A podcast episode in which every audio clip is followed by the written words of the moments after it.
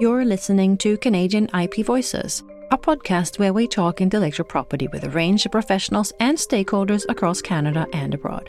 Whether you are an entrepreneur, artist, inventor, or just curious, you will learn about some of the real problems and get real solutions for how trademarks, patents, copyrights, industrial designs, and trade secrets work in real life. I'm Lisa Desjardins, and I'm your host. The views and opinions expressed in this podcast are those of the individual podcasters and do not necessarily reflect the official policy or position of the Canadian Intellectual Property Office. Canada's agri-food sector is set out to be one of the top five competitors globally. To succeed, our farmers will need plants that can better resist drought and pest, need less water, and be able to cope with a changing climate. Plant breeders around the world are hard at work. The regulatory system is also there to support them in form of an intellectual property right called Plant Breeders' Rights, or P B R. It's a little-known I P right. Only three hundred or so applications are filed in Canada each year, and most of them are from foreigners. But what are these rights, and why are they important?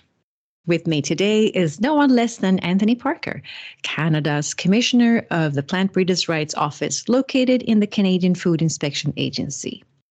Anthony's group secures the rights of plant breeders by granting protection for their new varieties, a rather unusual work done by an interesting and small group of people. Anthony has also a great understanding of other I P rights, such as patent, as he is currently finishing up a Master of Laws in Intellectual Property at Osgoode Hall, York University.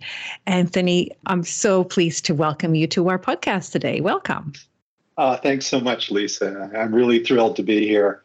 Um, it's really an honor to be on the Canadian I P Voices uh, podcast. Uh, I'm a devout follower of it, so um, this is wonderful for me. That's great. Now, we're going to talk about plant breeders' rights in a little moment, but first, can you tell me a little bit about yourself and the kind of work that you do at the Canadian Food Inspection Agency? Yeah, um, well, it's always hard to describe oneself. I'd say essentially, you know, I'm a farm kid at, at heart. So so I grew up on, on a farm just outside of Ottawa. And um, I love plants and I love agriculture. And, and this kind of led me to this obscure world of plant breeding. I don't think anyone as a child kind of dreams of growing up to be the Commissioner of Plant Breeders' Rights. So I, I kind of feel like the job found me. Uh, I didn't necessarily go seeking for the job. So we operate in a very large government department, uh, the Canadian Food Inspection Agency. It's it has about six thousand employees, but only eight of those, uh, myself included, with five examiners and two support staff, are charged with sort of delivering the intellectual property regime, which is we know is plant breeders' rights. The best way to kind of conceptualize us is to to think that we're a miniature version of the Canadian Intellectual Property Office. So we do all the same things. We accept applications. We conduct examinations uh, on a quarterly basis. We publish something called the Plant Varieties Journal. So if you think about other forms of I P, you know, think about the, the Trademarks Journal, and, and many of your listeners would be familiar with that. So it's the mechanism for public scrutiny and objection if uh, individuals feel that, uh, you know, perhaps a plant variety isn't entitled to receive protection. We also do a lot of work at the international level. We work uh, on policy setting and standard setting. So each one of my team has a file that they hold to engage internationally. And we also uh, like to help others. So we're involved in capacity building. So uh, recently we have been helping uh, Senegal implement a plant breeders' rights system. And uh, we've been invited to uh, help uh, countries like uh, Trinidad and Tobago upgrade their law Uh, and move to a more modern form of P B R protection. But I have to tell you, Lisa, the best part of the job, uh, it happens between April and October, and that is the growing season in Canada. And in order to obtain plant breeders' rights protection, the breeder must demonstrate that their variety is new, distinct, uniform, and stable. So three of those criteria, distinctness, uniformity, and stability, is actually assessed on-site at the breeder's premises. So myself and my team, you know, spend those uh, wonderful months from, you know, spring until fall traveling across the country doing these assessments. So, you know, at any given time, we could be in Saskatoon looking at wheat or canola, or Grand Falls, New Brunswick, looking at potatoes, Southern Ontario, looking at petunias in a greenhouse, or, you know, even Agassiz, B C, looking at blueberries. So that's kind of our life. And, uh, you know, to give you a sense of the volume that we have to deal with, last year we did three hundred examinations spanning seven provinces at forty-one locations. So, you know, you have to love plants to kind of, uh, you know, want to do this type of work. And, and I have to say for myself and my team, uh, we just adore plants. So it's it's the perfect job for us. that that does sound like you, you'll be very busy in the few months ahead of us. We'll, we'll go into uh, why plant-based rights are important in a little moment. But before we do that, I thought maybe you could explain to those who are not familiar with the plant-based right, what exactly is a plant-based right and how long is it valid for? Yeah, so a great question. You know, conceptually, plant breeders is probably most similar to patent protection. So there's these fundamental criteria that you have to meet to obtain protection. You know, many of your listeners will be familiar with patents. You know, it has to be um, uh, new, or it has to have novelty, it has to be non-obvious, it has to have utility. The criteria, as I mentioned, for us is a little bit different. It has to be distinct, uniform, and stable, but also, Uh, and this is really kind of interesting, the scope of the right is not as expansive as the patent world. So patent world, you have exclusivity over use, and that's really broad. In the plant breeders' rights world, it's more enumerated. You have certain acts for which you have exclusive rights over the propagating material. And propagating material is the thing of the plant that could reproduce itself. So it could be the seed, or it could be the budwood, or it could be some cuttings off the plant. And um, the term of protection lasts for twenty years. So again, similar to patents, except for the case of certain crop kinds that take a longer period to breed. So in the case of grapevines and trees, it's actually twenty-five years because uh, it easily takes, you know, twenty years to breed a, a new apple tree variety. So uh, and a lot longer to get adaptation in the marketplace. So the period of protection is a lot longer. So very much like patent protection, breeder can enter into licensing agreements. So have seed companies sell their variety, have nurseries sell their plants, and generally through those licensing agreements, they collect royalties. So each time a bag of seed is sold in an agricultural context to be sown on a farm, the breeder could collect a royalty. Or in the case, if they're breeding, let's say, an ornamental plant, something like a rose, you know, every sale at a nursery will bring revenue back in to fund their, their activities. It's the exclusive right is mainly for commercial activities. I'm not going to get in trouble for planting an avocado in my kitchen pot. Yeah, absolutely not. So, so you know, one of the interesting things about plant breeders' rights is is it tends to be more open-ended than more restrictive forms of I P. So there, there's exceptions, uh, very powerful exceptions that are broad in, in the plant breeders' rights. And one of them is a private and non-commercial use exception. So if you take a P B R protected variety, if you're growing that avocado plant at home and it has P B R protection, you have nothing to worry about it. But the minute you go out in the marketplace and start selling it, well, then you've got a bit of a problem. Okay. Okay. That's good to know.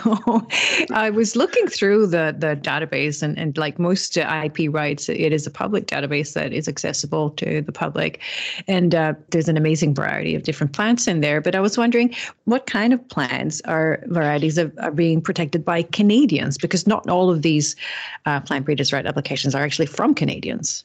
Yeah, no, that's a great, great observation, Lisa. And, and the best way I could kind of describe what's happening in the Canadian marketplace is that Canadian breeders are specializing. So there's certain things that we do in Canada very well, quite often better than anyone else, but we don't do everything.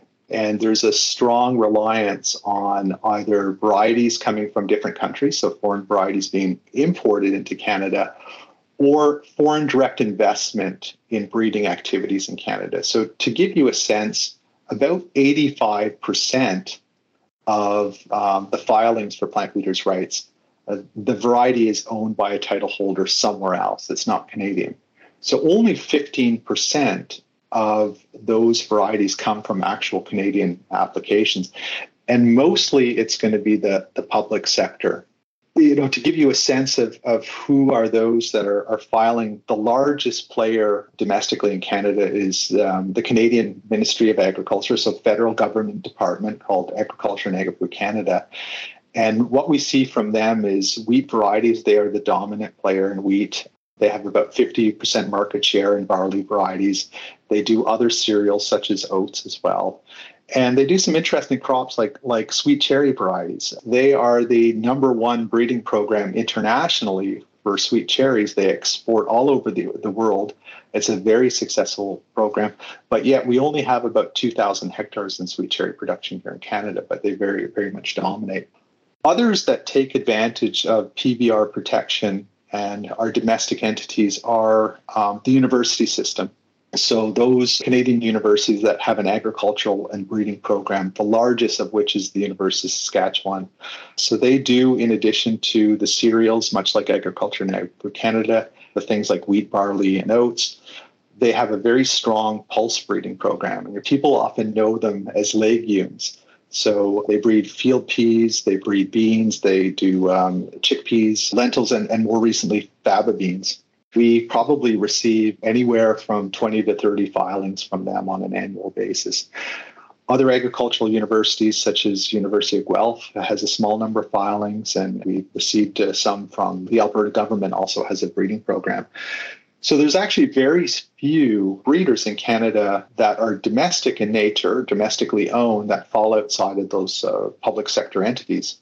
On the flip side, for other crop kinds that we don't necessarily specialize in, the dependency is, is certainly from offshore. So I'll give you a flavor of that. Almost all potato varieties that are being grown, uh, new ones, are coming from Europe or the United States.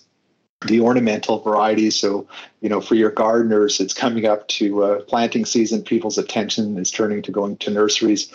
Well, most of the annuals, perennials, uh, flowering shrubs, they're going to be coming from Europe or the United States. So you really see this element in the marketplace where those Canadian breeding entities have specialized. And I, of course, I forgot to mention cannabis. We are doing very well in cannabis here in Canada, have specialized in certain crop kinds. But in order to fill the gap and make sure that farmers and nurseries and orchards have access to all innovations, we have a lot that's coming from offshore as well. Hmm. You mentioned that a plant breed would have to be stable. How do you assess that? I'm not sure I get it, because a plant takes time to grow. So do you come back to assess that?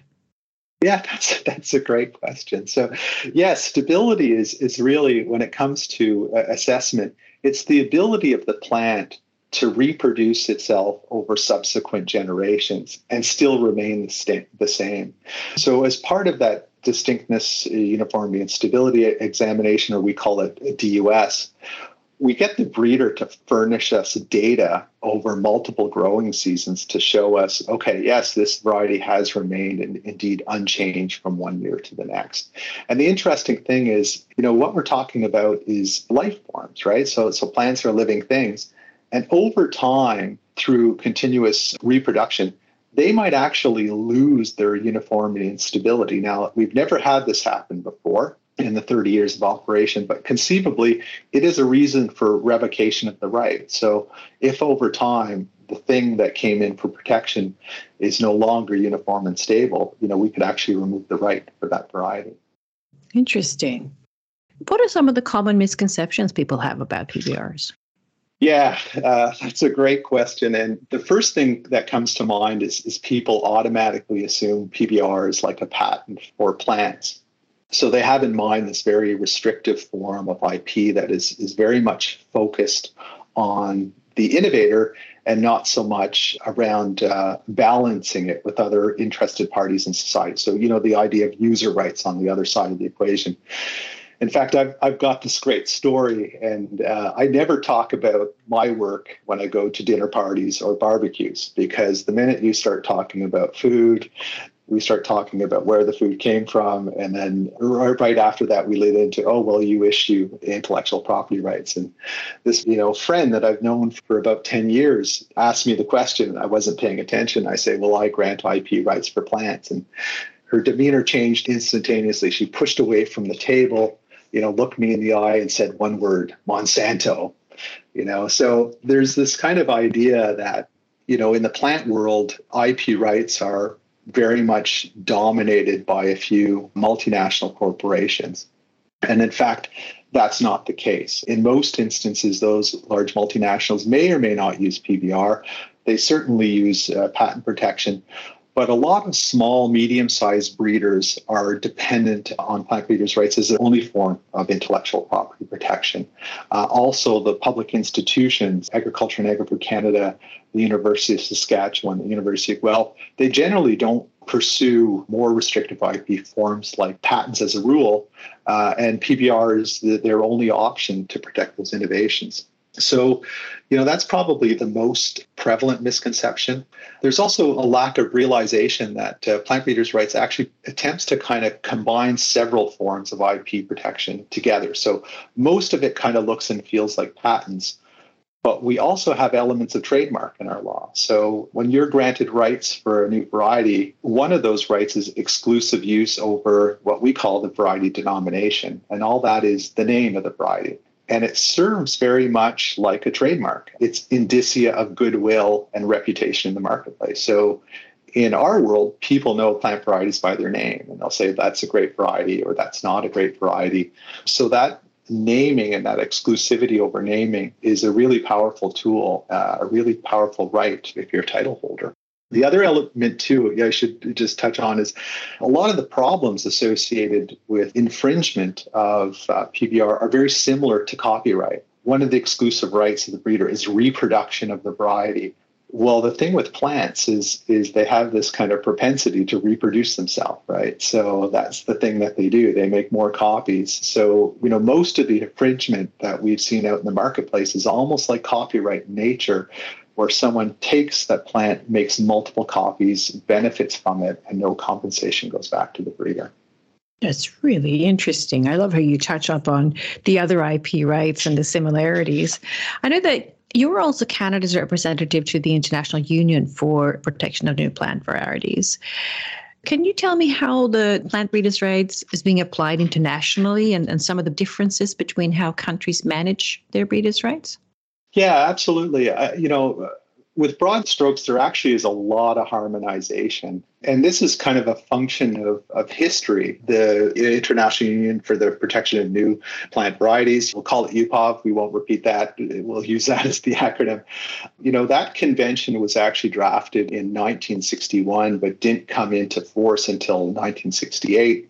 And it really had a limited number of countries participated. They were generally European countries, and even up through a revision of the convention in nineteen seventy-eight to improve it a little bit more, and right up to, you know, the early nineteen nineties, that international organization only had about twenty members.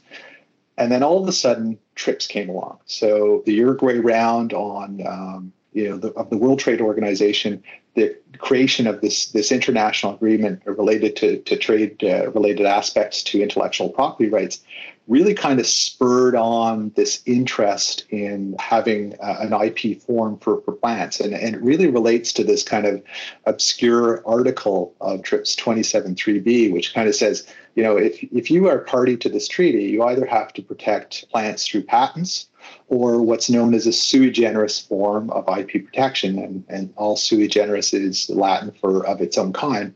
So a specific form of plant variety protection solely for plants. And, and that's really what the U P O V system is.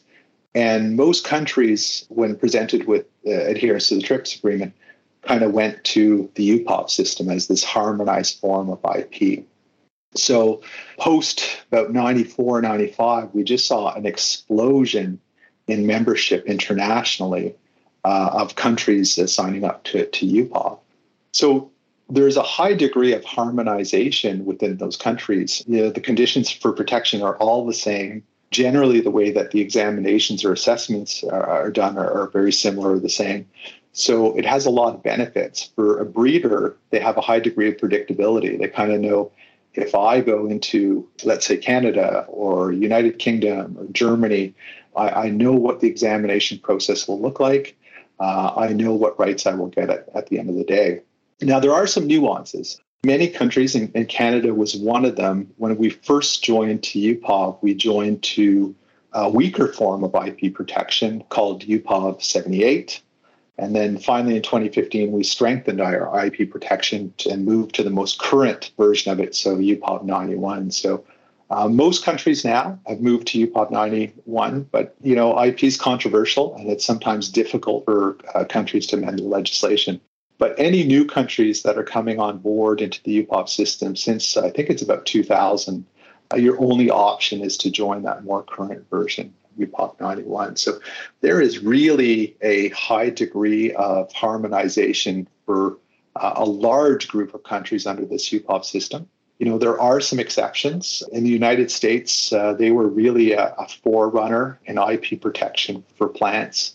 Their Plant Patent Act came into force in nineteen thirty. So, you know, many of the lessons of the U S system went to in, uh, inform how U P O V developed over time. And they also offer utility patents on, on plants in the U S. So in the U S, it's very much a toolbox of I P for your plants. You can pick and choose what, what you want to use. But most countries, it's this uh, U P O V-based P B R system and very highly harmonized. You mentioned patents, and I thought we could maybe dig a little bit deeper into actually how plant breeders' rights work, because at the core of that, I imagine that this is D N A to create something that recreates itself and so on. So I was wondering, can you speak about the interrelationship between plant breeders' rights and the patents here in Canada? Well, I can certainly make my best attempt at it. Um, you know, the, the evolution of kind of the coexistence of those two systems really comes out of out of case law. And, you know, we've had two really landmark cases that kind of set the line between, you know, what do you use for P B R protection and what do you use for, for patent protection. Of course, the first is the uh, Harvard uh, mouse case. In that, the Supreme Court ruling was was essentially, you know, made this delineation between higher life forms and lower life forms, and things like plants were higher life forms, uh, so were animals, so they were not eligible for patent protection. But we went a little farther in identifying that, in fact, subcomponents or subunits of plants were indeed eligible for patent protection. So a specific gene or a trait or uh, a change that you've, you've made to a cell, you could actually get um, patent protection. So that's pretty powerful, right? When you have that, you have exclusivity over use, and that's much stronger than it is in, in plant breeders' rights. And then a few years later, we had another landmark case, which really kind of solidified the R and D investment and the utilization of patents uh, in Canada as related to plants. And, and that was um, the Monsanto versus Smyser case. And in that case, it was, in fact, a patented gene that confers uh, resistance to a herbicide. People know it by generic version Roundup. It's, it's tolerance to actually uh, glyphosate. And um what we saw evolve out of that was, you know, we were starting to see double protection happening. Now, in that particular case, the variety didn't have P B R protection. But now moving into the future, what we see is, you know, most uh, companies will elect to kind of layer their I P. They'll get P B R on the variety. And if they have a transgene that is um, patentable subject matter, mostly up-to-date genetic modifications, they'll seek patent protection on that as well. The one area we're kind of uncertain where things will lead, and, and something I need to talk to my colleagues at, at SIPO about, is, you know, what does the future look like with new breeding techniques? So new breeding techniques are using things like um, precision uh, gene edits. Uh, many of your listeners might know this as things like CRISPR Cas nine, where you're not actually adding new material to a plant's genome, but you're making changes to its existing genome. So you might be knocking a gene out or upregulating a gene or making some modifications. You know, will that actually be patentable subject matter? And, and uh, right now, I don't know. But that's where a lot of the promising technology is moving toward. So I think we're going to see this general trend of certainly, if you can, you're going to seek patents on specific genes or traits. Uh, you're going to seek uh, plant breeders' rights protection on the variety as a whole. And even more than that, we're seeing a greater utilization of trademarks. So trademarks over the naming, in addition to what is used as the, the denomination for plant breeder rights protection, a branding associated with the variety as a whole. It's a combination that we often talk about here at the I P office as well, the use of, of multiple I P rights to essentially protect your business. Now, you've been Canada's Commissioner for the Plant Breeders' Rights Office for quite some time. How how do you think the P B R system is working in Canada? Well, that, that's a great question. I, I would say that better than we were, but not nearly good enough uh, is how I would describe it. And, and let me explain. What we were kind of witnessing is for the first fifteen, ten to fifteen years of implementation of plant breeders' rights in Canada, so that period from about nineteen, early nineteen nineties to the mid two thousands, uh, we just saw a skyrocketing of applications. And then what we found was, as we remained at that weaker form of I P protection, U P O V seventy-eight, we were starting to lose access to new varieties. We were starting to lose investment in, in plant breeding. We really started to see a drop off. So that period from about two thousand eight right to, to about twenty fifteen, we were losing I P at a rate, uh, you, you know, that was almost five to ten percent per year. And that's really because Canada wasn't keeping up with the rest of the world. For, for a developed nation, we were one of the last to move to U P O V ninety-one. Now, the minute we did in twenty fifteen, we started to gain back a lot of those filings. And in fact, foreign direct investment increased dramatically. But I would kind of liken it to if you're in a road race with a bike, you know, we were at a point where we did not even know where others were. We were so far behind. Canada has now kind of caught up to the back of the peloton, but we are nowhere near being up at the front. And we still have some key critical weaknesses in our I P law that innovators kind of look at and say, well, yeah, that's okay, but we can go to other countries where they have stronger I P protection. In particular, you know, the leaders would be the United States, which draws a lot of investment in our R and D. Uh, Australia is outperforming us in, in the quality of uh, P B R that they, they offer. Most European countries are, are, are well ahead of us, so is Japan. And our key weakness has to do with something called an optional exception called the farmer's privilege. And, and this is really good for farmers. So when you make a, a legal purchase of P B R-protected variety, one of the restrictions on the breeder's right is that farmer can save and reuse seed for as long as they wish. But Canada hasn't met its obligations to the last part of that farmer's privilege treaty, which is within reasonable limits and subject to the safeguarding of the legitimate interests of the breeder. So most countries have a system now where a farmer could save and reuse seed, but they pay a royalty for doing so back to the innovator. So that helps the innovator recover their investment in plant breeding and helps them spur on more innovation. And it is a key weakness in our Canadian system. We don't have it. So if you look at a country like Australia, they actually have uh, eight different, let's say, wheat breeding companies. In Canada, particularly in Western Canada, you know, we can we can't really successfully support one. In the European Union, they have twenty-five companies that breed cereal varieties where we don't have really any. And we have that public sector in a dominant monopolistic position providing the varieties, and there's no room for other entrants into the marketplace. And, and that's not by design. It's really come as a result of, of market failure. The taxpayers kind of had to subsidize this activity because you couldn't entice anyone else to get in there.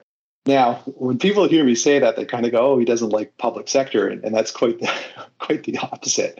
Our public sector breeding is really a strategic resource, and they do a wonderful job, and, and they are world class. But we really have to start moving to a point where it's functioning more like a market-based economy where there's free and fair competition, and, and that they're not just the sole player. And I think if we could do that, it would easily kind of propel us to e- top five countries securing R and D investment in, in plant breeding. I, I'm, I'm entirely convinced about it. If we can't, I think we're going to continue to kind of struggle. But it's not all bad news. You know, the future is bright in other areas, and, and quite often it's a, a matter of perspective.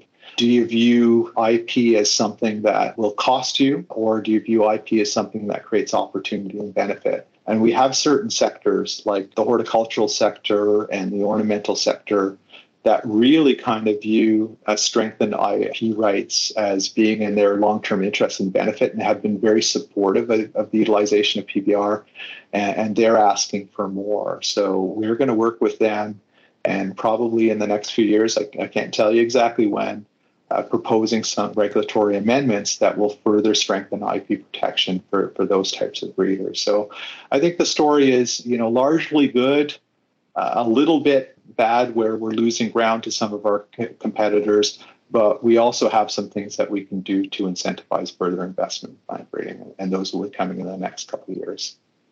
Thank you, Anthony. Very interesting to hear your perspectives, and thanks for sharing your knowledge, and join us on our uh, journey to uh, have Canadians understand how to use A P more effectively. It's been a pleasure to have you. Yeah, the pleasure's all mine. Thank you, Lisa. You've listened to Canadian I P Voices, where we talk intellectual property. In this episode, Anthony Parker, who is the Commissioner of Canada's Plant Breeders' Rights Office, explained how Canada's Plant Breeders' Rights offer I P protection to plant breeders. If you're curious to learn more about how plant breeders' rights work, visit canada dot c a slash I P dash toolbox for SIPO's Plant Breeders' Rights fact sheet, or click on the description for this episode for links to Canada's Plant Breeders' Rights Office and also a great overview of how this I P right works in Canada.